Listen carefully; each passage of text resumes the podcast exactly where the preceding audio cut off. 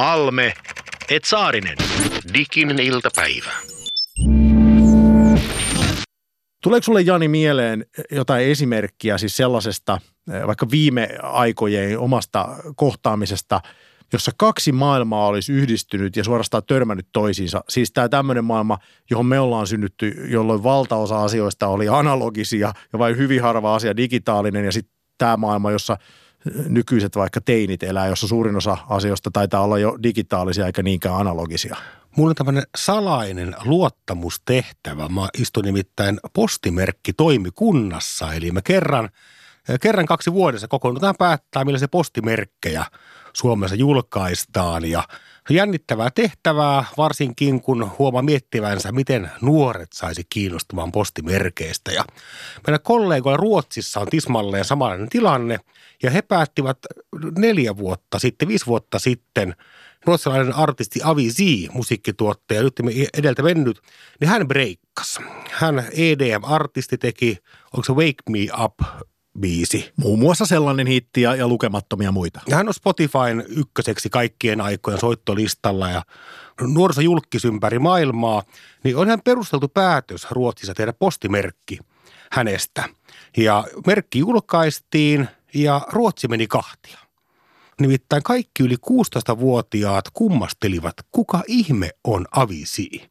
Ja alle 16-vuotiaat kummasteli, mikä ihme on postimerkki.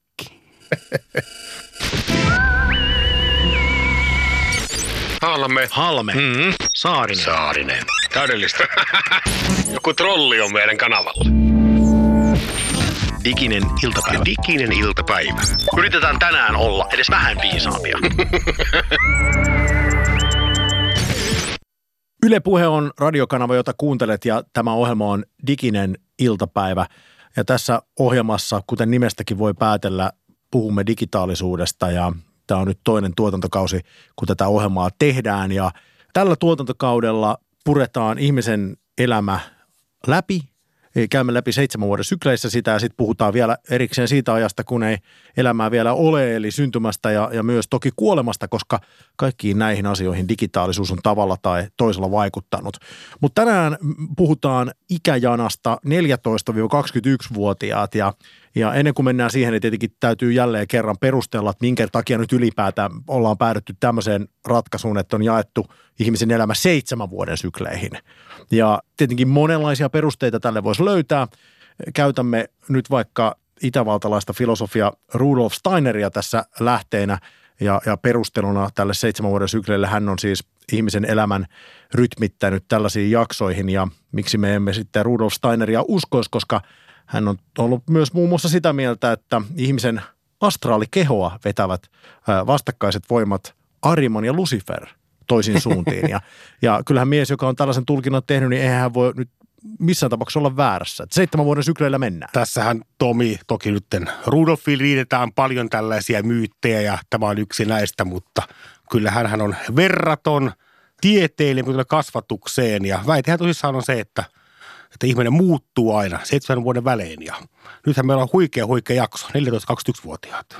Tämä on erittäin kiinnostava ikäryhmä, mutta siinä mielessä myös tosi haastava. Että jos me puhutaan 14-21-vuotiaista, niin se on aikamoinen yleistys. Kyllähän nyt nämä kaikki, on ihan selvä, jos me laitetaan, otetaan joku yksi demografia ja käytetään faktorina ikää, niin eihän silloinkaan koskaan päästä niin kuin kovin hyvin maaliin, mutta varsinkin tässä ikäryhmässä se on hankalaa, koska niin kuin tiedämme, tämmöinen 14-21-vuotias ihminen, hän on valtavassa muutoksessa.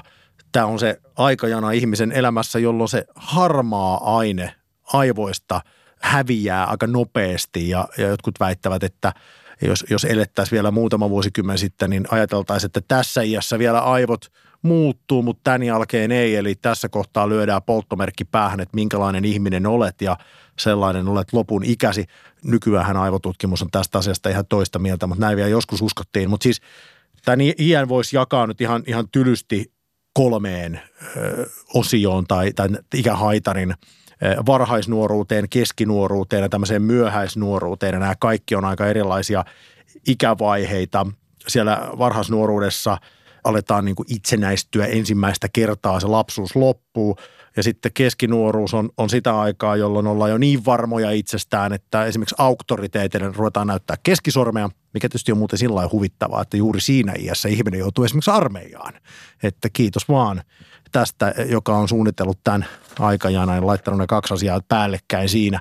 Ja sitten on tämä myöhäisnuoruus, jolloin sitten tosiaan jo, jo ihminen monesti alkaa jopa itsenäistyä, eli mennään sinne 20 toiselle puolelle. Mutta siis aika haastava tällainen vaihe ihmisen elämässä. Mutta sitten jos me otetaan tämä digitaalisuus mukaan ja perustellaan, että miksi tämä on kiinnostava, miksi kaikkien pitäisi nyt olla kiinnostuneita juuri näistä ihmisistä, niin siihen on aika vereviä ihan, ihan puhtaasti numeraalisiakin todisteita. Kyllä. Kyllähän tämä on tästä meidän kevään jaksoista niin ikävaiheelta varmaan kaikkein jännittävin nimittäin. Tässä 14-21-vuotiaan ihminen tekee ensimmäistä kertaa elämässään tosi, tosi huimia juttuja. Varmaan alkoholia, seksi siellä ensimmäisenä asioina ja onhan tämä aikamoinen tämmöinen siirtymäriitti potpuri tämä ikävaihe, että päästään ripille ja tullaan täysi-ikäiseksi, saada lupa äänestää, on erilaisia – valmistuja skemuja tänäkin keväänä paljon tiedossa ja armeijaankin mennään. Mutta äh, mikä tulee verkon käyttöön, niin tämähän on aivan ylivoimainen verkon hevikäyttäjäryhmä. Eli Suomessakin mikään muu ihmisryhmä, jos ikätarkastella, ei käytä verkkoa enempää. Katselin tuossa TNS Kantarin lukemia, niin yli puolet tämän ikäisistä ihmisistä viettää yli 350 minuuttia päivässä verkossa. Mitä se on? Kuusi tuntia? Se on ihan, ihan älyttömästi, siis, siis yli kuusi tuntia päivässä. Ja nämähän on myös sitten verkkokauppa sukupolvi, ikäryhmä, eli nämä käyttää eniten aikaa verkkoostamiseen. Tapasin tuossa ystäväni, jolla on kaksi murrosikäistä tyttöä, niin hän sanoi, että heitä ei koskaan saa Helsingin keskustaan shoppailemaan. Vaan shoppailu tehdään puhtaasti kotona läppäreillä ja pädeillä, että ulkomaille, jos mennään, siellä voidaan käydä jossakin kivialassa, mutta muuten ei käydä, käydä ollenkaan. Ja kaikkein kiinnostavin tässä ikäryhmässä on se, että mennään vähän nuorempaan osuuteen tämä meidän jako, eli tuonne 15-17-vuotiaista. 71 pinnaa suomalaisista tämän ikäistä seuraa julkiksia ja tavallaan tuntemattomia ihmisiä somessa – kun taas sitten tämä meidän ikähaitarin vanhempi pää, niin enää 30 prosenttia seuraa. Eli kaikki on tuttujen kanssa tekemisissä, mutta täällä selvästikin halutaan myös katsella, että mitäs näille julkuille oikein kuuluu. Silloin viime keväänä, kun puhuttiin digisessä iltapäivässä muun muassa tubettamisesta, niin silloin puhuttiin tämmöisestä termistä kuin parasosiaalinen suhde. Ja se on nimenomaan tälle ehkä tämän ikäryhmän 14-21, niin sille nuoremmalle päälle hyvin tyypillistä. Eli tämä just mistä sä puhuit, eli seurataan niitä tavallaan niin kuin itselle tuntemattomia ihmisiä verkossa, mutta koetaan jollain tavalla heidät läheisiksi tai kavereiksi. Ja se on tämä parasosiaalinen suhde. Eli minä tiedän, että tuo ihminen tuolla toisella puolella on olemassa. Ajattelen hänestä niin kuin hän olisi lähestulkoon läheinen ystäväni, vaikka tämä ruudun toisella puolella oleva ihminen ei tietenkään tiedä, että minä olen olemassa. Mielenkiintoinen juttu muuten tämän ikäisten ihmisten tuo somekäyttöön. Niin mehän ollaan Tomi tämmöistä, kun me tultiin someen, Facebookiin ja niin ensimmäisenä ehkä sinä MySpaceen musiikkimiehenä, mutta mehän aloitimme kirjoittaa tilapäivityksiä. Me kirjoitimme statuksen Facebookiin, että olen tällä hetkellä koronabaarissa. Eli tekstiä tuotettiin siihen, että täällä ollaan. Ja se oli vielä huvittavaa itse asiassa. Muistatko, miten se kirjoitettiin? Se oli usein niin, että siinä luki sun nimi Jani niin sä kirjoitit siihen on niin koronabaarissa. Sä et edes laittanut, että olen koronabaarissa. Juuri näin. Ja sitten seuraava sukupolvi, johon me osin ehkä kuuluttaa näin kuin nelikymppisenä nuorukaisena, on tämä kuvasukupolvi. Eli IG-porukka alkoi yhä enemmän ilmaista itseään julkaisemalla kuvia, ihan hillittömiä kuvi, kuvamääriä koko ajan, mutta kuitenkin sinne feediin, eli sen kuvavirtaan. Nythän tämä sitä nuorempi porukka, niin hän eivät tee kumpaakaan, vaan he ovat tätä story ikäpolvea. Eli paljon vertikaalivideoita, paljon vertikaalikuvaa, eli pystykuvaa ja nimenomaan tämmöinen katoavaisuus. Eli kuvia ei ole tarkoitettukaan, että ne säilytetään yhtään missään, vaan koko ajan tunnin päästä, päivän päästä, viikon päästä häviävää kuvavirtaa. Ja tämä on mielenkiintoinen juttu ja nyt ennakoidaankin, että tänä vuonna Stories-ominaisuus ohittaa suosiossa Instagramin sisällä kuvafiidit. Diginen iltapäivä. Yle Puhe, Halmeet Saarinen ja Diginen iltapäivä on tämä ohjelma, jota kuuntelet. Ja tänä keväänä me jaamme ihmisen kahtia ja ei sekään riitä, vaan panna itse asiassa oikein tosi moneen osaan seitsemän vuoden ikähaitarella ja tsekkailemme, että miten digitaalisuus meihin vaikuttaa. Ja sehän vaikuttaa, koska tietenkin meillä ihmisillä on semmoinen ajatus, että mehän olemme kontrollissa, eikö niin? Kyllä, Me kyllä. kontrolloimme, meillä on homma hanskassa, ei ole mitään ongelmaa. Okei, jos ollaan ihan realisteja ja puhutaan tutkimustuloksista, netin käytöstä, ongelmallista netin käyttöä on tosi pieni prosentti. Siellä on ihan muutama prosenttiyksikkö ihmisiä, joilla on sen kanssa ongelma. Mutta se ei tarkoittaisi sitä, että kun me olisimme täysin kontrollissa. Siis on hyvä muistaa jo 60-luvulla, ja niin osaat sanoa, kuka tämä tutkija on, jos tässä alan alustaa aihetta, että siis media vaikuttaa ihmisen aivoihin, siis siihen, minkälaiseksi meidän aivot muodostuu. Olisiko ollut sitten Marshall McLuhan, tämä Medium as a Message tutkija, joka näin väitti? Eikä ollut yhtään väärässä. Siihen aikaan ei ollut ihan itsestään selvää vielä, että onko tosiaan näin, että kuinka paljon median käyttö, se media itsessään vaikuttaa siihen, että miten meidän aivot rakentuu ja miten meidän hermoradat aivoissa rakentuu. Tänä päivänä me tiedetään, että se vaikuttaa ihan valtavasti ja eh, tietenkin siinä mielessä nyt jo on tullut selväksi, että, että elämme poikkeuksellista aikaa, koska telkkaria aikaisemmin oli tosi vaikeaa ottaa vaikka bussiin mukaan, kun lähti töihin, mutta tänä päivänä me sekä olemme bussissa että kulutamme mediaa ja, ja näin ollen meidän aivot on niin kuin valtavassa työssä koko ajan ja, ja ne aivot myös muokkautuu näiden välineiden takia. Ja me yritämme nyt selvittää sitä, että millä, millä tavalla mahdollisesti 14-21-vuotiaiden aivot on erilaisia kuin esimerkiksi Jani silloin, kun me oltiin nuoria, jolloin digitaalisuudesta oli kyllä jo hajua, mutta se ei missään tapauksessa ollut tällaista kuin nykyään, että sitä digitaalista sisältöä käytettäisiin yli kuusi tuntia päivässä. Joo, kyllä käsittämättömiä tuntimääriä on. Mä tein Tomi meidän ohjelmaa varten tämmöisen tutkimuksen, ehkä nyt reteä sana, mutta pyysin ystäviäni lähettämään heidän tähän ikäryhmään osuvien ihmisten ruutukaappauksia tästä ruutuaika-osuudesta, mikä löytyy nyt kaikista kännyköistä, missä nähdään, miten kauhean paljon me tätä kännykkää käytämmekään, niin äh, mielenkiintoinen juttu oli se, että 15-vuotiaan tytön 130 käyttötuntia, niin yli puolet meni Snapchattiin. Ja me ennustettiin tuolla viime keväänä väärin. Viime keväänä, kun puhuttiin siitä, että miltä näyttää sosiaalisten mediapalveluiden tulevaisuus, niin joo, tosiaan, jos oikein nyt muistan, niin muistaakseni kävi tosiaan niin, että me ennustettiin, että Snapchat on kuolemassa. Ja nyt sä sanot, että sun tämä kuitenkin aika pieni otanta, mutta tietysti isompiin tutkimustuloksiin si- siinä mielessä hyvin korreloiva otanta näyttää siltä, että ei missään tapauksessa. Ja kyllä Snap on edelleen kova, että tuosta rahtusen alle täysikäisistä suomalaisista, niin 80 pinnaa käyttää sitä viikoittain. Ja sulla oli tässä sun tutkimuksessa myös, tämä ei ollut vain yhden henkilön otanta, sä, sä pyysit myös joltain muultakin vähän niin kuin Joo, tässä on kymmeniä, Insightia. kymmeniä ihmisiä pyytelin. Ja mielenkiintoinen juttu on se, että vähän nuorempi, eli 14-vuotias tyttö, niin hänen kännykkäkäytöstään valtaosa meni TikTok-nimiseen palveluun, joka on myös Snapchatin kanssa yhteen toimiva, aivan aivan huima juttu, jota nyt tubettajat pelkää, että se tulee, TikTok tulee ja se jyrää IGn ja YouTuben. TikTok on siis palvelu, joka aikaisemmin tunnettiin ehkä täällä meidän markkinoilla nimellä Musical.ly. Musical.ly. Kyllä. Pistä siellä välissä. Juuri näin. Tämmöisiä outo, hauska, 15 sekan mittaisia lyhyt videoita. Vähän niin kuin äärimmäisen pieniä musiikkivideoita siellä tehdään ja siellähän on sitten paras paikka löytää myös uudet tanssimovesit, jos haluaa niitäkin harjoitella.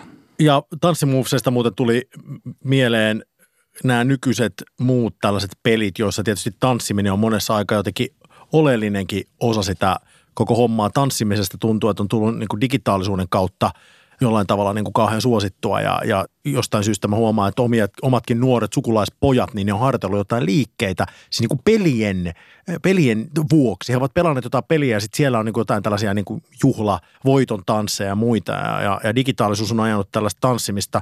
Siis jo tuossa muutama vuosi sitten, 2015, tämmöisen pelaajabarometrin mukaan 10-19-vuotiaista suomalaisista 99 prossaa pelasi jonkinlaista digipeliä ja niitä pelattiin viikossa keskimäärin 12 tuntia. Ja, ja tästä kun on tultu eteenpäin, niin se on varmasti lisääntynyt ihan hu- huimasti ja yksi peli taitaa olla ylitse muiden ja se on toi Fortnite. Fortnite on kova varsinkin ja liittyy myös tanssimiseen. Eli sehän on huima juttu, että tällä hetkellä tanssikurssit on täynnä teinipoikia. Ja nimenomaan kurssit, jos opettaa Fortnite-tanssia, eli siinä on tämmöisiä, oot voittanut vaikka tämän skabailun, niin on tämmöisiä posejuttuja ja muuta, mutta siellä on nimenomaan tanssiliikkeitä, vaikkapa Scrubs ja Best Mates ja Frazy Right to Bone ja Take the L, ja kuten hyvin tiedämme, niin kaikki on nykyään remiksiä. Nyt nämä Fortnite-tanssiliikkeet näkyy myös urheilukentillä. Eli myös jalkapallon pelaajat tuulettaa tosi paljon, tekevät tuuletuksia, mitkä on kopioitu Fortnite-pelistä. Eli varmaan muun muassa Ranskan maajoukkueen Anthony Griezmann tästä kuuluisin. Hän käyttää tämmöistä Take the L-tuuletusta, missä pannaan L-kirjain tuohon otsaan ja heilutellaan käsiä tosi oudolla tavalla. Ja, ja, ja hieno ilmiö. Diginen iltapäivä. Miten meille taviksille käy tässä kaikessa? Yle puheessa Halmeet Saarinen diginen iltapäivä ja tänä keväänä ihminen on purettu seitsemän vuoden osiin ja tänään puhutaan siitä iästä, jolloin ihmisen harmaa aine aivoista pikkuhiljaa häviää eli 1421V on se aikajana, jota tänään pyöritellään. Mietitään, että minkälaista elämää tämä jengi elää nykyään, kun heillä on kaikki mahdolliset digitaaliset laitteet käytössä. Mutta nyt sen sijaan, että Janin kanssa tässä kahdestaan viisasteltaisiin, niin onneksi meillä on oikeastikin osaamista paikalla. Anni Lintula, sä olet tehnyt töitä nuorten kanssa jo aika pitkään ja ollut muun muassa Demin päätoimittajana. Joo, Mä oon ollut itse asiassa pitkä. Mä oon aloittanut Demissä yli kymmenen vuotta sitten kesätoimittajana ja päässyt seuraamaan aika pitkään tätä, että millä tavalla tämä niin kuin yksi sukupolvi on aikuistunut ja toinen sukupolvi sieltä lähtenyt sitten kasvamaan ja paljon on tapahtunut monellakin rintamalla. Ja nykyään sä istut johtoryhmässä, sä et ole enää päätoimittaja. Kerro ihan lyhyesti, että miten se sun työ liittyy näihin 14-21-vuotiaisiin? Joo, mä vastaan siis meillä nykyään A-lehdissä meidän nuorten medioiden brändeistä, johon muun muassa tämä Demi edelleen, tai Demi kuuluu. Ja tota, siinä nimenomaan se yksi minun rooli johtoryhmässä on se, että mä tuon myös sitä näkemystä siihen, että millä tavalla median käyttötavat muuttuu koko ajan tässä nuorten kohderyhmässä ja, ja niin kuin millä tavalla ää, ne omaksuu uusia niin kuin, tapoja kommunikoida ja millä tavalla meidän pitää sitten myös mediatalona reagoida tähän. Se, että sä oot kesätoimittajasta päätynyt Demin päätoimittajaksi ja sit siitä A-lehtien johtoryhmään kertomaan muulle johtoryhmälle, että mitä pitäisi tehdä, että saadaan tämä vaikea kohdeyleisö haaviin, niin voimme siis päätellä siitä, että sä oot osannut tehdä jotain oikein ja, ja onnistunut lukea näitä ihmisiä tosi hyvin. Jos sä nyt mietit tänä päivänä tota 14-21-vuotiaita, kun sä et enää kuitenkaan itse ole kesätoimittaja. en ole enää kuullut kohderyhmään. Ja, ja sun ikäs on, mä uskaltaa sitä kysyä, mutta se on julkisesti löydettävissä Wikipediasta. Mä oletan, että se pitää paikkansa. Me olemme melkein sama ikäisiä, joten ainakin omalta näkökulmalta mä voin sanoa, että mä oon jo siinä iässä, että 14-21-vuotiaat, että mä väittäisin, että mä noin niin kuin suoraan – näppituntumalla osasin sanoa, miten he mediaa käyttää tai, tai minkälaista elämää he elää, niin se ei enää pidä paikkaansa. Minkälainen tämä ihmisryhmä on sulle? Miten sä heistä ajattelet? No mä näen tämän, jos ajattelee niin se, että median käytönkin näkökulmasta, niin mä näen tämän semmoisen äh, kohderyhmänä, josta itse asiassa niin jossain amerikkalaisissa tutkimuksissa on puhuttu tämmöisellä termillä kuin social creators tai culture creators, niin mä näen, että se on vahvasti semmoinen kohderyhmä, joka haluaa itse aktiivisesti luoda, osallistua ja jakaa, ei niinkään ehkä enää silleen vastaanottaa esimerkiksi mitään informaatio. Ja musta se on hirveän kiinnostavaa, kun miettii sitä, että miten niin mediasta on on niin kuin vuosikymmeniä puhuttu tiedon välityksenä ja jotenkin, niin kuin, että se liittyy vahvasti, että välitetään jotain informaatiota, vastaanotetaan mediaa tai puhutaan medialukutaidosta, niin tota, nämä oikeastaan niin kuin nämä käsitteetkin vähän roma, romuttunut tästä uuden sukupolven myötä, koska nehän ei enää ole median kuluttajia tai median vastaanottajia, vaan he on niin kuin median luojia ja sitä kautta myös niin kuin, äh, luovat aktiivisesti kulttuuria erittäin hieno kiteytys, kun vertaa nyt vaikka ihan perinteisen uutismediaan. Jossakin sunnuntai-lehdessä vaikkapa 150 sivua, niin yksi sivu on annettu sitten tämmöisille lukijoiden omille näkökulmille ja kirjoituksille ja kaikki muu on sitten rakkaudella hyvin tehtyä journalismia, mutta ero on kieltämättä tosi Kyllä. iso ja katso tällä hetkellä vaikkapa pelejä, mitä tädikäistäkin pelaa. Fortnite mainittiinkin jo, mutta siinähän on myös erittäin paljon Minecraftimaisuutta. Eli rakennellaan valtavan paljon omia maailmoja.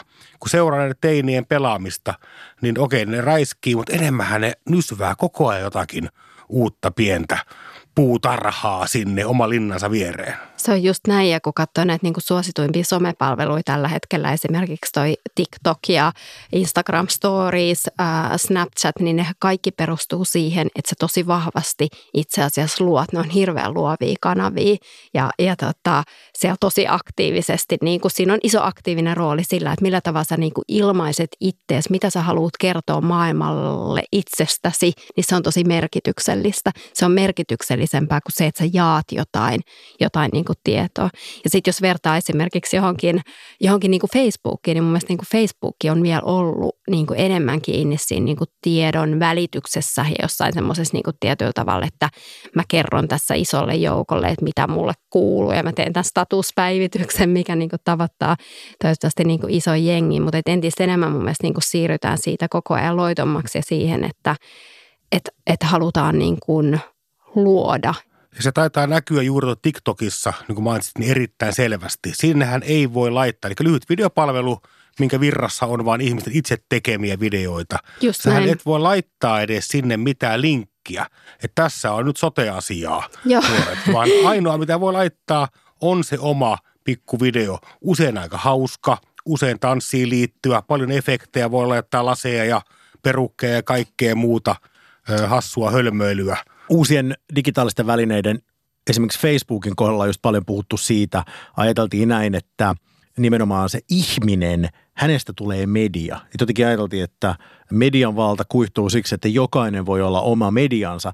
Mutta nyt mä tajusin, kun mä kuuntelin Anni Sua, että siinähän on lähtökohtaisesti jo sisäänrakennettu se vanha maailma sen uuden alustan päälle. Eli ajatellaan, että tavallaan se samantyyppinen maailma, jossa on media, tavallaan se jakelukanava ja jakelukanavalla minä toistuu. Mutta itse asiassa toi, mitä sä kuvaat, niin, niin selkeästi tämä tämä uusi jengi, joka haluaa tehdä sen pesäeron omiin vanhempiinsa, jotka kaikki on tietenkin siellä Facebookissa, niin hän nimenomaan haluaa luontaisesti, kuten aina, niin karata sitä määritelmää. Eli he eivät ehkä halukkaan sitten enää olla media. He eivät halua nähdä itseään minään kanavana tai ikään kuin tämmöisenä isona yksikkönä, joka toimittaa jotain asiaa muille, vaan he haluavat ehkä nähdä itsensä enemmän niin kuin yksilönä. yksilönä ja tietyllä tavalla niin kuin enemmän taiteilijoina. Et mun mielestä oli hirveän kiinnostavaa se, että bloggaajien kohdalla haluttiin hirveästi niin kuin mediassakin ajatella, että nämä on niin kuin, vähän niin kuin toimittajia ja että tämä niin kuin blogimaailma olisi jollain tavalla niin kuin journalismia, että tämähän on tätä sisältöä, tämä on tätä tekstiä. Sitten tuli tubettajat ja niistäkin haluttiin hirveän kauan jotenkin ajatella silleen, ehkä niin kuin laittaa niitä ulkopuolelta vähän semmoiseen muottiin, että, että te olette sisällöntuottajia ja millaisia, niin kuin, millaisia sisällöntuottajia te olette, mutta koska näissä monissa uusissa kanavissa ei ole enää kyse siitä sisällöntuotannosta, vaan kyse on enemmän ehkä siitä niin kuin identiteetin rakentamisesta ja itsensä ilmaisemisesta. Ja se on aika dramaattinen ero, koska kyse ei enää ole silleen, että se sisältö olisi joku itseisarvo, mitä se on ehkä perinteisessä mediassa ollut. Että et nimenomaan nähdään, että sisältö on tärkeää ja sisältöä jotenkin välitetään henkilöltä toiselle, mutta et se lähtee eri lähtökohdista, niin kuin nämä nykyiset, nykyiset kanavat, mitä teinit käyttää. meidän keski-ikäisten, ainakin miesten ongelmanahan tämä lokerointi. Sen verran insinööriaivot minullakin on ja Tomi kuuluu samaan kastiin. Me halutaan aina näitä laittaa ikään kuin jonkinnäköiseen diaarinumeroiden alle. Ja mä tein tämän ohjelman varten, haastattelin erästä, no mulle hän on tubettaja, mutta hän ei selvästikään itse ollut nimennyt itseään millään tällaisella kanava-alkuisella tavalla. No hän tekee tubeen ja hän tekee Instagramiin ja hän tekee TikTokiin nykyään tosi paljon ja edelleen. Mikä sit oot? Mä oon tarinankertoja. Mm. Se tyyppi oli mitä 15. Musta oli oikeasti hieno, hieno rohkea bole-väite. Siitä hän ei kuin miettinyt itseään millään tavalla kanavien kautta, vaan ihan puhtaasti hän nyt vaan tässä tekee. Totta, ja toihan on tosi kiinnostavaa, että tosi monet, niin itse se kanava valikko ö, tubettajien ja muiden näiden, näiden tota, creatoreiden, niin kanavavalikko koko ajan kasvaa ja ne voi tosi ketterästi vaihtaa sitä omaa niin kuin alustaa ja löytää sitten uudelta alustalta ehkä niin kuin uudenlaisia ilmaisukeinoja ja niin edespäin. Diginen iltapäivä. On tää Amerikka. Yle Puhe Diginen iltapäivä ohjelmassa vieraana on Anni Lintula A-lehdiltä. Ja tänään puhutaan 14-21-vuotiaista nuorista ihmisistä, jotka siis elää sellaista vaihetta, että he tulee lapsuudesta, heillä on valtava kehitys jo takana, heidän kehitys jatkuu eikä millään tavalla lopu, mutta he on tosi kiinnostavassa välissä, koska niin kuin tässä jo todettu, niin nämä ihmiset on niitä, jotka monella tavalla esimerkiksi muokkaa mediaa. Ja se syy, minkä takia näillä ihmisillä on niin ihan valtavasti valtaa, johtuu siitä, että näillä ihmisillä on valtavasti aikaa käyttää digitaalista mediaa, niin kuin me tiedämme ja olemme tänään jo monen kertaa todenneet, mutta sitten myös, että heillä on valtava kiinnostus ollut ottaa nämä uudet välineet haltuun. Ja kaikki me, jokainen meistä, Anni, Jani ja Tomi, me kaikki tavalla tai toisella juostaan näiden 14-21-vuotiaiden perässä. Et esimerkiksi itse, kun ammatikseni on tekemisissä musiikin kanssa, niin tosiasiahan on se, että 14-21-vuotiaat on selkeästi yliedustettu väestöryhmä kaikissa musiikkipalveluissa ja suurin osa maailman musiikista, joka tuotetaan, niin se tuotetaan tälle kohdeyleisölle. Että jos mä itse olisin nyt tässä kohdeyleisössä, niin mä kokisin, että mulla on ihan mielettömästi valtaa, kun kaikki maailman sisällöntuottajat ja markkinoijat yrittää juosta mun perässä. Oletteko te tästä samaa mieltä? Mä oon ihan täysin tuosta samaa mieltä ja se mikä on kiinnostavaa niin on musta myös se, että miten paljon tuolla kohderyhmällä on nykyään valtaa niin kuin verrattuna esimerkiksi kymmenen vuotta takaperin. Et kun mä mietin niitä aikoja, kun mä oon itse tullut Demiin, niin aika yksin sain huudella siellä, että hei, että oikeasti tämä on tosi kiinnostava kohderyhmä, jolla on paljon sanottavaa ja tämä on niin kuin yhteiskunnallisesti tärkeä ja merkittävä. Ja, ja niin kuin silloin mä koen, että, että sitä niin kuin munkin roolia ja halua niin kuin työskennellä journalistina tyttöjen mediassa, niin ehkä vähän jopa kritisoitiin tai sille vähän naureskeltiin. Ja musta on hirveän kiinnostavaa, miten niin kuin tässä kymmenen, kymmenes vuodesta asia on muuttunut yhtäkkiä. Tietyllä tavalla kaikkien katseet on yhteiskunnassa kääntymässä nuoriin. Nuorilla on ihan oikeasti ja aidosti sitä valtaa, koska ne saattaa tavoittaa esimerkiksi tubettaja voi tavoittaa oman kanavansa kautta puoli miljoonaa suomalaista tai enemmänkin jollain videolla. Eli sillä oikeasti on ihan samanlainen valta kuin jollain niin kuin Ylen uutislähetyksellä. Ja sitten tietenkin niin kuin sitä seuraa sit se, että myös niin kuin markkinoijat on huomannut ja kiinnostunut siitä vallasta. Ja nuoret on saaneet äänen sosiaalisen median myötä. Ja se on aika iso muutos. Eli jokainen 12-vuotias, joka nyt kuuntelee tätä ohjelmaa, niin eh, varsinkin jos itse olisin nyt 12-vuotias, niin mä tästä, tästä rohkaistuisin ja ajattelisin silleen, että nyt mun kannattaisi miettiä tosi tarkkaan, miten mä voisin tulla vaikka johonkin yritykseen, vaikka musiikkiyritykseen ja tarjota jotain insightia niille kalkkeutuneille vanhuksille, jotka yrittää tavoittaa just mua. Mä muuten muistan, että mä oon ajatellut näin jo silloin, kun mä oon ollut nuori joskus. Kun mä oon miettinyt silloin jo, että miten noille vanhoille ihmisille voi olla niin vaikea ymmärtää mua. Mm. Mutta toi Anni on varmaan ihan totta, mitä sä sanoit, että ehkä, ehkä se on vielä tänä päivänä jopa vielä hankalampaa, koska se, mitä tässä digitaalisuuden myötä on tietysti tapahtunut, on, on osittain myös tämä välineiden pirstaloituminen. Et silloin ehkä joskus vielä aikanaan oli aika helppoa niin kun laittaa televisiokanavalle nuorten ohjelmat tiettyyn slottiin, lasten ohjelmat tiettyyn slottiin ja loput oli aikuisten ohjelmaa. Mutta tänä päivänä, jos niin sanotun aikuisen ihmisen pitäisi alkaa ymmärtää tai yrittää ymmärtää, että mistä se nuori ihminen on saanut ne vaikutteet, että se pukee vaikka tietyt farkut jalkaansa, niin se ei kyllä ole ihan niin yksinkertaista, että katsotaan vaan, että mitä telkkarista tulee siinä nuorten ohjelmassa lotissa, että sieltä se löytyy. Tässä taustallahan voisi miettiä myös on tämmöinen kauppatieteiden teoria kuin habit. Eli tosi moni meidän tottumuksemme kuluttajina kulkee tapakäytön kautta. Räikän esimerkki vaan kokis. Et kokishan lähtee siitä, että se ensimmäinen puraisu tähän tuotteeseen kuin juoma. Sen pitää olla kokis. Ja sen takia he maksaa legendan mukaan muun muassa McDonaldsille, että Mäkki myy heidän tuotteita, koska Mäkki on heille se alusta, jota kautta he tavoittaa sen ensimmäisen hetken, kun sä maiset tätä kyseistä juomaa. Ja teille mediataloudelle tämä on vaikea, vaikea pala, koska tosi moni – median käyttö on ollut tavallaan perittyä tapaa käyttöä. Kyllä. Miettii vaikka uutismediaa. On totuttu siihen, että perheessä luetaan lehteä ja murrosikäisen annetaan sitä nyt liitetään, moro annetaan välistä siitä, että tossa on nyt nuori sinulle tällaista painettua sanaa. Se on tavallaan tämmöinen sisäänheittotuote sitten itse runkolehteen ja muuhun.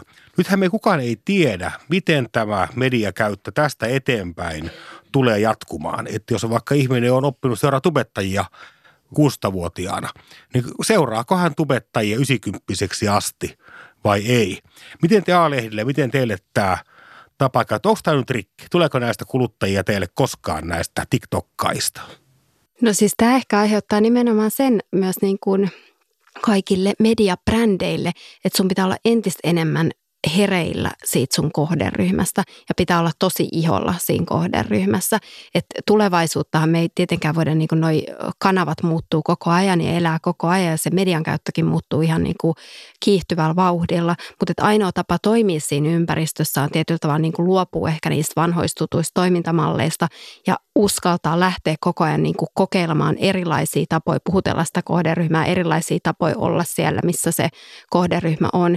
Ja yksi semmoinen tärkeä, mikä meillä tuolla niin kuin nuorten medioissa on, että me tehdään tosi paljon yhdessä sen kohderyhmän kanssa ja niin kuin aidosti otetaan ne mukaan siihen niin kuin tuotantoprosessiin. Ja se on meille, meille oikeastaan niin kuin ainoa tapa varmistaa se, että ne meidän tuotteet puhuttelee sitä kohderyhmää. Sanot tuossa äh, aluksi tosi hienosti sen, että tämä – uusi sukupolvi, mitä tänään nyt käsitellään nämä teinit, niin on ennen kaikkea tämän kulttuurin tekijöitä. He näkee itse taiteilijoina ja muuna.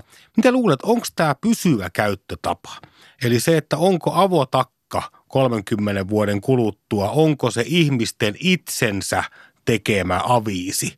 Vai tuleeko semmoinen tietty vaihe johonkin ikään liittyen, mä en jaksa enää tuottaa yhtään sältöä yhtään minnekään. Mä en jaksa. Mulla on lapsia, mulla on autolaina, mulla on kiireet ja pitäisi rumityötkin tehdä.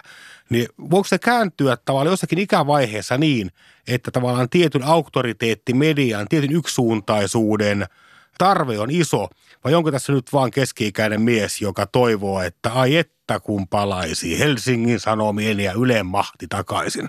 Mä vähän luulen, että tota, että nämä nuoret ei tule koskaan käyttää mediaa sillä tavalla, miten niin kuin vaikka nykyiset keski-ikäiset mediaa käyttää. Että kyllä mä siinä mielessä luulen, että tämä niin kuin median käytön muutos on tullut jäädäkseen ja niistä kasvaa näistä niin kuin nykyisistä teineistä niin hyvinkin erilaisia median käyttäjiä. Toki niin kuin ei voi vielä tietää minkälaisia, mutta mä ajattelen kyllä niin, että se niin kuin yhdessä tekeminen ei kyllä välttämättä just tarkoita sitä, että, että tota, yhdessä tehtäisiin joku aviisi sen kohderyhmän kanssa ja tehtäisiin tämä niin kuin perinteinen mediatuote, vaan se voi olla niin kuin hyvin monenkinlaista tapaa ottaa se kohderyhmä mukaan mukaan siihen niin kuin sun brändin tarinaan. Et esimerkiksi tota, Demissä me ollaan kokeiltu tämmöistä uutta tarinankerronnan muotoa kuin chat fiction, joka on tämmöistä niin kuin puhelimen ruudulla tapahtumaa tarinankerrontaa. Eli, eli tota, se on fiktiota ja siinä päähenkilöt keskustelee keskenään – WhatsAppissa ja sitten seuraat sitä keskustelua siitä suomalta kännykältä. Me ollaan varmaan käytetty WhatsApp-draama-nimeä. WhatsApp-draama. Ja, Janin kanssa, kun me ollaan puhuttu, mehän ollaan siis suuria faneja ja se on ihan loistava Joo. innovaatio. Joo, ja siinä nimenomaan meillä nyt itse asiassa just ilmestyi uusi tota, chat fiction, voi käyttää myös WhatsApp-draama-nimeä tuolle demikohderyhmälle nimeltään Inside. Ja se oli tehty yhdessä tämän kohderyhmän kanssa. Meillä oli siinä käsikirjoittajina nuori ja sitten meillä oli tämmöinen Instagramissa tämmöinen Instalab, missä ne pääsi niin kuin vahvasti vaikuttamaan siihen, että minkälaisia nämä hahmot on, jotka täällä tota, tässä Insideissa sitten keskustelee. Niin kuin, ja siinäkin on esimerkiksi tosi tärkeää se, että, että jos se keskustelu ei aidosti ole semmoista, mitä se teini itse kävisi omassa WhatsAppissa tai jossain viestintäkanavassa, niin se ei kyllä millään tavalla koukutu siihen tarinaan. Ja siinäkin mielessä on tosi tärkeää, että sitä ei tee niin kuin pelkästään kolmekymppiset ihmiset, vaan että se on niin kuin aidosti kohderyhmän kanssa tehty. Yle Puhe. Diginen iltapäivä. Yle puheessa Halmeet Saarinen, diginen iltapäivä. 14-21-vuotiaat henkilöt tänään läpivalaisussa pohdimme sitä, että mitä tämä ikäryhmä tekee digitaalisuudelle, mutta toisaalta mitä digitaalisuus tekee heille. Ja se, mihin ollaan jo päästy, on se, että heillä on valtavasti aikaa ja kaikki mahdolliset digitaaliset välineet käytössä, joten tämä on tietysti kiinnostava asiakasryhmä tosi tosi monelle sisällöntekijälle, kuten muun muassa meille kaikille, jotka istumme nyt tässä huoneessa, eli Janille, Annille ja, ja mulle. Ja Anni siis vieraana tässä ohjelmassa, Anni A-lehtien liiketoimintajohtaja, erikoistunut nimenomaan näihin nuoriin ihmisiin. Ja Anni, se mitä sä tuossa jo mainitsit oli, sä puhuit kokeilemisesta. Ja se on ehkä jollain tavalla aika oleellinen huomio tässä, koska tosiasia on se, että tämä on tosi liikkuva yleisö. Alustat muuttuu koko ajan, ne alustat, mitä nämä 14-21-vuotiaat haluaa käyttää. Jos me nyt tehdään valtava analyysi ja ikään kuin liiketoimintasuunnitelma ja käytetään ja tehdään strategiaa ja valtavasti aikaa, niin voi olla, että kaikki se työ on mennyt hukkaan, koska nämä ihmiset on siirtynyt ihan jonnekin muualle.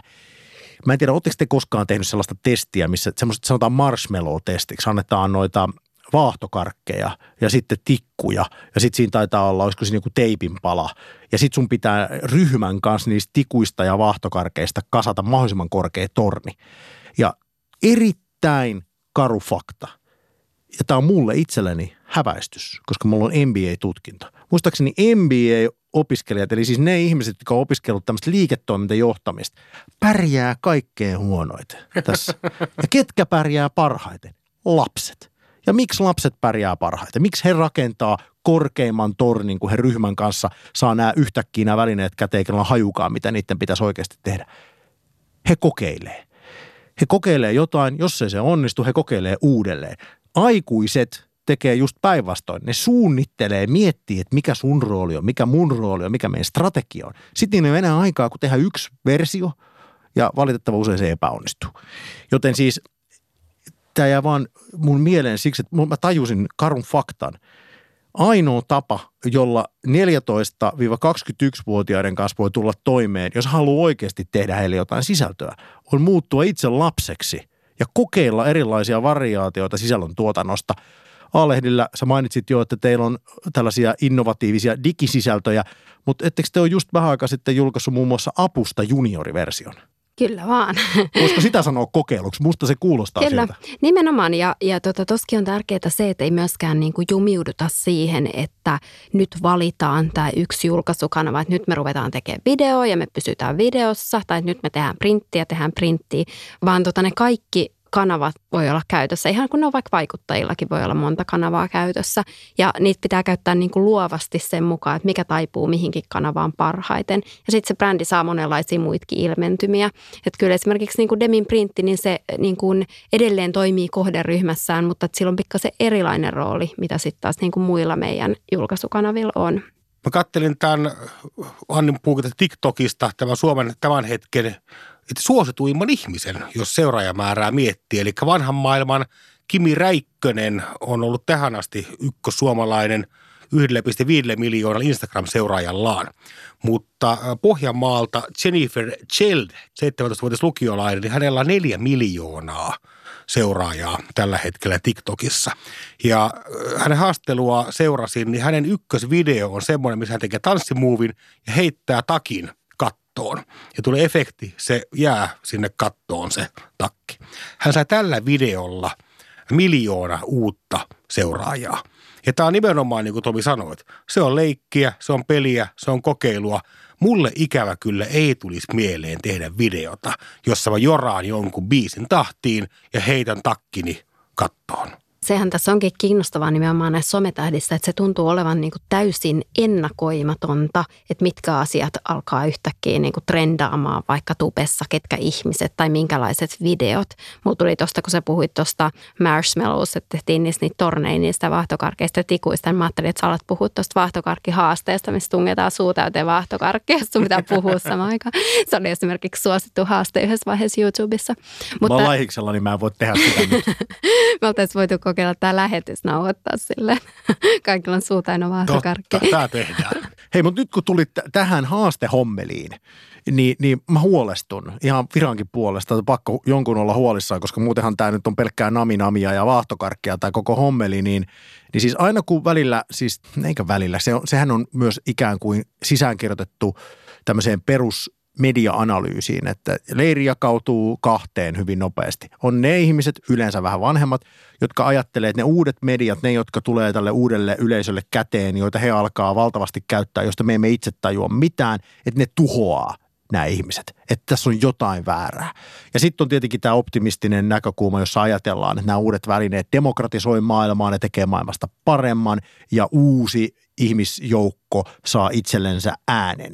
Ja voi olla, että totuus on joskus jossain siellä välissä, mutta ehkä oma näppituntuma on se, että monesti tuntuu, että, että helposti näitä uhkiakin liioitellaan. Ja tosi usein tämän ihmisryhmän, tämä 14-21-vuotiaat, josta tänään digisessä iltapäivässä puhutaan, niin – niin just sen takia, että käyttää niin valtavan paljon digipalveluita, niin siitä on helppo olla huolissaan. On helppo ajatella, että heille tapahtuu nyt tämän valtavan digikäytön seurauksena jotain, joka tuhoaa heidät loppuiäkseen. Koko yksi sukupolvi tämä jet-sukupolven vanhempi pää, että se häviää johonkin digityhjiöön eikä koskaan palaa normaalin äh, ihmisten kirjoihin.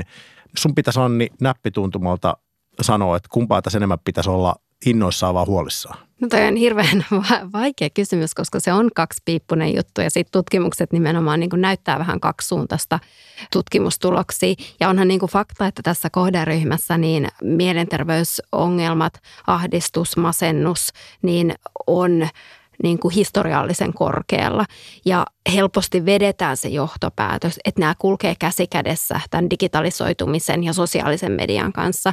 Ja ehkä niin kuin pystytään näkemään jossain amerikkalaisissa tutkimuksissa sellaisia viitteitä, että tämä niin kuin mielenterveysongelmien kasvu ja sitten niin kuin älypuhelimien nousu ainakin osittain kulkee käsi kädessä, mutta ei se ihan niin yksioikosta ole. Että niin kuin itse mä työssäni näen tosi vahvasti tässä myös sen sosiaalisen median positiiviset vaikutukset nimenomaan nuoriin. Että jos me ajatellaan sitä niin kuin ylipäätään nuoruutta, mikä on, on niin kuin vaihe, milloin saat kahden ison elämänvaiheen välitilassa, että sä et ole enää lapsi, etkä sä ole aikuinen. Ja sä etit tosi vahvasti sitä omaa identiteettiä, sä etit niin kuin omaa paikkaa maailmassa. Ja semmoinen yksi tärkeimpiä kysymyksiä, mitä ihmisellä silloin ehkä on, niin on se, että onko mä ok ja että onko mulle paikka tässä maailmassa ja tuuks mä hyväksytyksi, niin tietyllä tavalla niin sosiaalinen mediahan tarjoaa ihan mielettömän mahdollisuuden siihen, että sä pystyt löytämään – samalla tavalla ajattelevia ihmisiä tai jollain tavalla ihmisiä, johon sä voit identifioitua niin mistä tahansa maailmasta. Että sä et ole sidottu siihen, että sä asut jossain niin kuin pienessä kaupungissa, missä on vain tietynlaista jengiä, jotka on kiinnostunut tietynlaisista asioista, vaan sä voit löytää niin kuin ihan mistä päin maailmaa niin kuin sen oman vertaisryhmän. Sä löydät monenlaisia roolimalleja. Niin kuin jokainen varmasti löytää jonkun ihmisen, mihin pystyy samaistumaan. Niin mä ajattelen, että se tuo hirveästi – turvaa ja lohtuu ja, ja myös niin kuin rohkeutta olla entistä enemmän oma itsensä. Et mä ajattelen, että se on myös niin kuin yksi tämän kohderyhmän semmoinen hienous, että tota, ehkä ei ole enää semmoista samanlaista painetta, että kaikkien pitäisi niin kuin olla samassa muotissa, vaan uskalletaan entistä enemmän löytää se oma suunta, koska siihen niin kuin todennäköisesti löytyy jotain vertaisia jostain verkosta. Diginen iltapäivä. Näin puhuu siis Anni Lintula ja mä oon tosi tyytyväinen, että sä oot noin positiivinen ihminen, että sä et lähde ollenkaan synkistelemään, joten jonkun se pitää tehdä. Mä yritän nyt väkisin viedä tämän takaisin tämän keskustelun mustaan aukkoon. Jos mietitään tämän ikäryhmän 14-21-vuotiaat kehitystä, niin siellä tosiaan aivot kehittyy vielä valtavasti. He etsii identiteettiään, he peilaavat itseään muihin ja me ollaan kaikki menty se jollain tavalla onnistuneesti tai epäonnistuneesti se elämänvaihe läpi. Mutta siihen siis kuuluu jollain tavalla se, että hakataan päätä seinään. Ollaan ehkä vähän provosoiviakin, että katsotaan miten se metsä vastaa meille, kun me huudetaan. Ja sieltä sitten tulee niinku käyttöohjeita elämään. Ja tätä on tehty iät ja ajat. Mä oon tehnyt sitä Köylyön Lallin talon pihalla – ja nyt ne ihmiset monet tekee sitä verkkopalveluissa. Välineet on muuttunut, ihminen on pysynyt aika samana. Se, mikä tälle ikäryhmälle on myös aika tyypillistä, on se, että näiden ihmisten tämmöinen palkitsemisverkosto kehittyy. Ja, ja se, se liittyy myös tähän, että kokeillaan asioita ja kokeillaan, että mistä tulee ikään kuin paras feedback.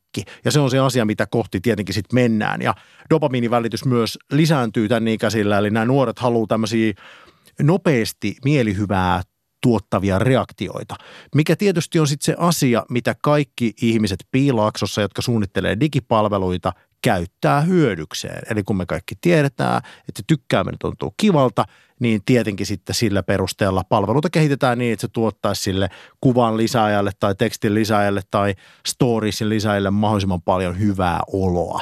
Mutta tietenkin tässä on se nurja puoli, että sit mitä sellaiset ihmiset, jotka syystä tai toisesta ei saa niitä tykkäyksiä. Eikö se ole se suuri riski tai se asia, mistä usein puhutaan, että ne on sitten ne ihmiset, jotka on niitä tämän digiajan syrjäytyneitä? Se on ihan totta. Ja, ja siis varmasti niin semmoisiakin löytyy, jotka, jotka niin kuin, joten on hirveän vaikea löytää jotenkin sitä omaa niin kuin ehkä digitaalista identiteettiä. Ja ehkä niin kuin monilla nuorilla se voi näkyä myös semmoisen, että tietyllä tavalla saattaa olla myös monta – vähän niin kuin somepersonaa, sulla voi olla monta eri tiliä, sä voit ehkä niin kuin erilaisissa palveluissa olla vähän erilainen. Mutta siis joo, onhan se totta, että jos niin kuin sä et löydä vaan sitä niin kuin omaa ryhmää tai sitä omaa, niin kuin, että sä et saa mistään sitä positiivista palautetta, mikä tietyllä tavalla niin kuin somessa ruokkii sitä somen käyttöä, niin silloin voi olla kyllä syrjäytymisvaarassa. Mutta kyllä mä silti ajattelen niin, että niin kuin sosiaalisessa mediassa niin on kyllä ihan erilaiset mahdollisuudet, mitä tässä niin kuin live-maailmassa niin toisaalta löytää sitten taas se sun oma viiteryhmä ja se, mistä sä saat niitä, niitä tykkäyksiä. Et tosi monenlaisista ihmisistä voi tulla vaikka suosittuja sosiaalisessa mediassa, että jos vertaa vaikka jonnekin niin kuin omaan nuoruuteen, niin se oli kuitenkin niin kuin yleensä tietyn näköiset ja tietynlaiset ihmiset, jos tuli suosittuja. Mutta sosiaalisessa mediassa nämäkään säännöt ei päde, että siellä voi olla hirveän monenlaiset tyypit. Ne, jotka yhtäkkiäkin niin kuin löytää sen oman yhteisönsä. Yksi tämmöinen kulma mä koen, joka on mediatutkijoilta jäänyt, ainakin mun silmään ei ole sattunut, on vaikkapa nämä nimenomaan nuorten poikien ja nuorten miesten suosimmat keskustelupalstat, vaikkapa Ylilauta niminen palvelu, kuvapordeja, mitkä on perin ollut hyvin, no ne on niin keskustelupalstoja, mutta aika paljon kuvalla, niin näähän on aika reippa vapaan huumorin paikkoja. Onko tuttu ylilauta Ähm, joo. Kyllä Miten se... sä luonnehtisit ylilautaa, joka on kuulijoille tiedoksi, on yksi Suomen suosituimpia verkkopalveluita, yli 50 miljoonaa viestiä on siellä välitetty. Niin no tietenkin tästä niin oman työni näkökulmasta, niin se näyttäytyy paikkana, jossa aikuiset miehet kiusaavat, kiusaavat teini-ikäisiä tyttöjä tyttöjä.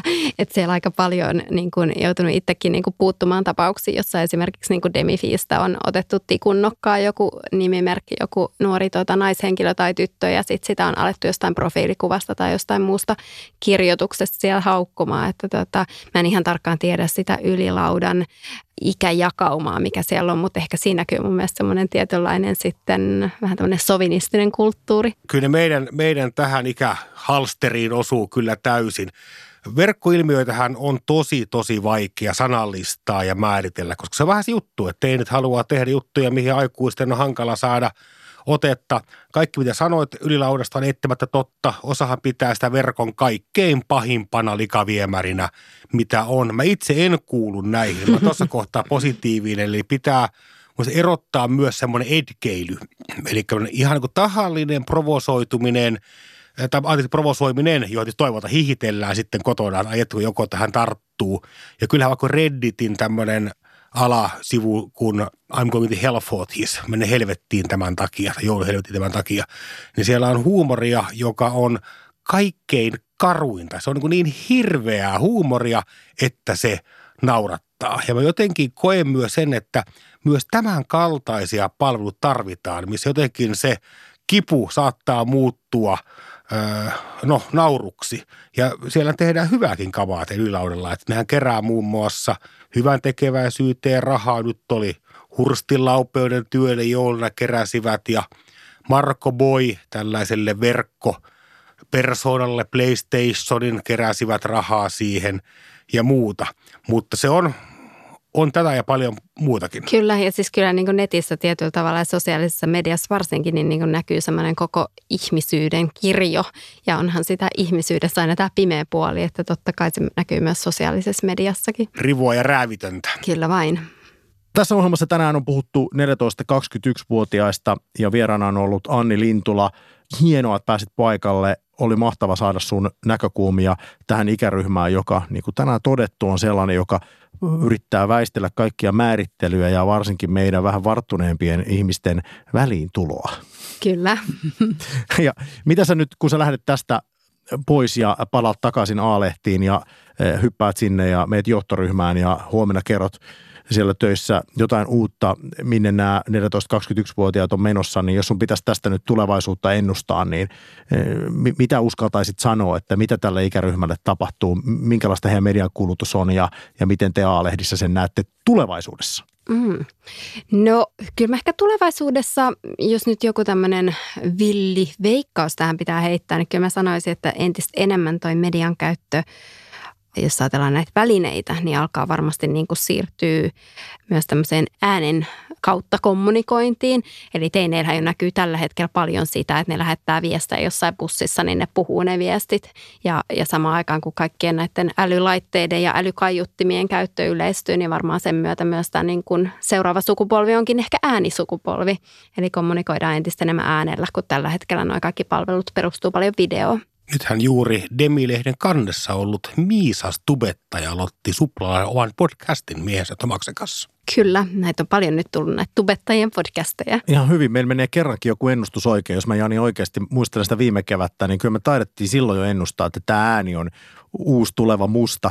Pakko kyllä sanoa, että kukapa ei olisi sitä ennustanut, mutta, mutta, se, mutta se on totta, että se, se on tietenkin iso trendi ja varmaan ylipäätään siis se, että tämmöinen displayn kautta touhuaminen, niin eikö se rupea olemaan vähän jo niin kuin tällaisten miten nyt sanoisi kauniisti, vanhempien henkilöiden puuhaa.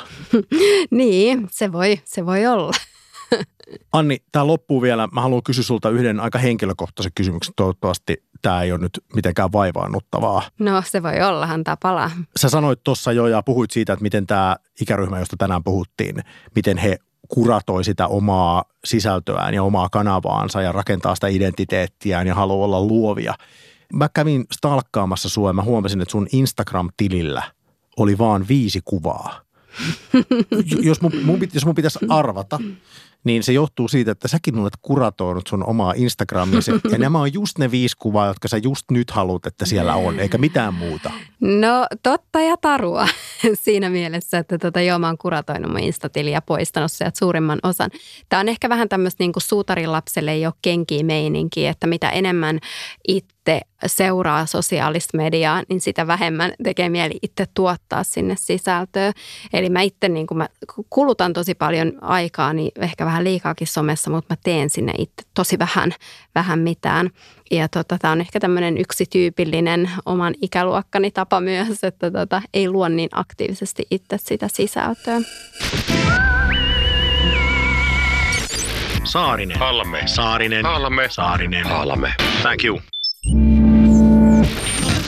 Diginen iltapäivä Yle puheessa Halmeet Saarinen ja vieraana tänään oli Anni Lintula. Tänään digi, digisessä iltapäivässä puhuttiin 14-21-vuotiaiden elämästä ja tietenkin luonnollisesti, kun tänä keväänä kerran puhutaan ihmisen elämästä seitsemän vuoden syklillä, niin siirrymme puhumaan 21-vuotiaista ja siitä seitsemän vuotta eteenpäin, siis ihmisistä, jotka on siinä iässä, että tämä aikuistuminen ja identiteetin muokkautuminen on jo varsin pitkällä ja aletaan tekee sitä, mitä halutaan aikuisena olla, eli mennään opiskelemaan. Ja se on tietysti iso kynnys ihmisen elämässä. Mutta palataan siihen ensi viikolla. Ja nyt sitten siirrymme siihen osioon, joka on aina ollut tämän ohjelman ilman muuta jännittävin, palkitsevin ja karmaisevin kaikkia yhtä aikaa. Eli Kivaa. Vai kauhea? Kiva ja kauheaa tälläkin viikolla kaksi uutta vempainta verkon syöveristä. Sullahan on Tomi varmastikin älykaiutin. älykaiutin löytyy jo, siellä se on yläkerran pöydällä ja täytyy sanoa, että jostain syystä aika harvoin sille kaiuttimelle juttelen, mutta viime aikoina käyttänyt lähinnä herätyskellona. Ja kuitenkin sä puhut sille ja se tekee mitä takaisin se. Se vastaa, mä sanon sille, että set the alarm 7.30 am, niin sitten se sanoo, että alarm set for 7.30 am. Ja katsotaan, puhe on nyt aivan pasee. Alexa on pasee, Googlen kaiuttimet ja Sirit, kaikki on nyt ihan vanhaa roinaa. Nyt pitää olla ää, laite nimeltään Pego. Eli Pego on älykaiutin, joka ei puhu. Vaan se kommunikoi sulle takaisin vain ja ainoastaan GIF-animaatioin ja muilla lyhytvideoilla. Se kysyt vaikkapa siltä, että BK, millainen sää on ulkona, se hakee verkon loputtomasta GIF-valikoimasta suhteessa säätietoihin animaation, joka sopii siihen tietoon, minkä haluaa vastata. Eli vaikkapa Austin Powers-elokuvasta Dr. Evil ja on jäässä, niin se näyttää sen asian. Jos sanot sille, että sammuta valot, niin se hakee Pau Pesosieni-tyyppisen animaation, jossa Pau Pesosieni sammuttaa valot ja sammuttaa myös oikeasti. Eli PK on älikaiutin, joka ei puhu, vaan kommunikoi sulle vain ja ainoastaan niin ah, upean muodikkaiden GIF-animaation muodossa. Siinä näyttö Kajarin kyljessä. Peeko, kivaa vai kauheaa? Jani, oot sä savolainen niin kuin omasta mielestäsi? Öö, mä oon karjalainen, mutta joo, sinne päin. Mutta aika läheltä sä Joo, kyllä, kuitenkin, kyllä, joo. Että mä ymmärrän, koska tämä kuulostaa tämä laite musta savolaiselta. Että tässä on, tässä on semmoinen meininki, että tässä on niin kuin yhtä paljon vastuuta vastaanottajalla kuin sillä lähettäjällä siitä viestin tulkinnasta, että onko se oikein vai ei. Ja siinä mielessä tämä kuulostaa mun mielestä enemmän niin kuin tällaiselta, mitä mä nyt sanoisin, tuotekehittäjän niin kuin tällaiselta itsesuojeluvaistolta, että ne ei lupaa mitään konkreettista, vaan, vaan se tavallaan voi aina sit syyttää, että sä tulkitsit sitä giffiä väärin. Ja Totta, siinä, totta. siinä mielessä mä sanon, että savolaiset on aina pärjännyt elämässä just tämän mentaliteetin takia, joten mä en voi suoraan sanottuna muuta kuin povata tälle kaiuttimelle erittäin menestyksekästä tulevaisuutta nimenomaan siis Savon markkina-alueella. Toinen kiva kauhea tällä viikolla. Sulla on varmaan kotona myös imuri. Joo, on kyllä. Voisi käyttää useamminkin. Minkä näköinen se imuri on? No semmoinen kuin imuri nyt aina on, että siinä on se mötti, mistä lähtee se putki ja sitten toisessa päässä on se sydämi, jolla hinkataan lattia ja Joo. toivotaan, että pölyt osuisi sinne. Kato, ne on nyt aivan out of skene, tommoset isot ö, imurit. Eli kiva vai kauhea on In Eyes-niminen keksintö, joka tulee Torontosta, Kanadasta, joka on tietokone hiiren kokoinen mini-imuri, joka on tämmöinen Apple Designin näköinen laite, joka ratkaisee sen ikuisen ongelman, että kun sä vaikka pyyhekumilla pyyhit, lyijykynän ö, jälkeä, niin se muodostaa semmoista inhottavaa ikään kuin semmoista kierrenöyhtää. Tai sulla vaikka kissa, joka on jättänyt karvoja pöydälle. Nyt on ö, 50 dollaria maksaa hirjokon ö, mini-imuri, joka ladataan USB-kaapelilla ja voit tälle kädellä imuroida pieniä asioita pöydältä. Kivaa vai kauheaa? Joo, jollain on kyllä ollut Kanadassa nyt liikaa aikaa. Että kyllä mun täytyy sanoa, että mä niin ymmärrän sen logiikan ja tarpeen, mitä tässä joku on ajatellut, että tämä tuote ratkaisee. Mutta nyt on pakko sanoa, että se meni hyvin siihen asti, kun tehtiin tämä analyysi. Tehtiin, tehtiin markkina-analyysi. Että kyllä se on ikävää, kun on sitä roskaa siinä pöydällä. Niin siihen asti meni kaikki hyvin. Mutta sitten kun piti alkaa miettiä sitä, että mikä se niin kuin lopullinen ratkaisu on, siis ihan ideatasolla, se väliosa sitä niin kuin tuotekehitysprosesseja, ennen kuin edes päästään siihen valmistukseen. Mähän en tiedä, onko tuo laadukas ja minkälainen se on, mutta täytyy sanoa, että se tyssäs on siinä vaiheessa kaksi. Että, että se, se, ah, se ei- käsittämätöntä, kuka haluaisi tollasen. Tämä on teini-jakso meillä tänään, niin voisi olla tämmöinen vähän niin kuin porttiteoria. Että teinillä annetaan ensin tämmöinen design hiiren näköinen laite, jolla hän imuroi ensin pöydältä kaiken näköinen leivänmuruja.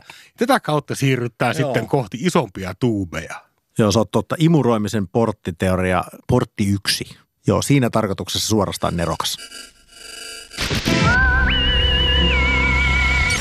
Halme. Halme. Mm-hmm. Saarinen. Saarinen. Täydellistä. Niin onko tässä niinku mitään järkeä? Diginen iltapäivä. Diginen iltapäivä. Yritetään tänään olla edes vähän viisaampia.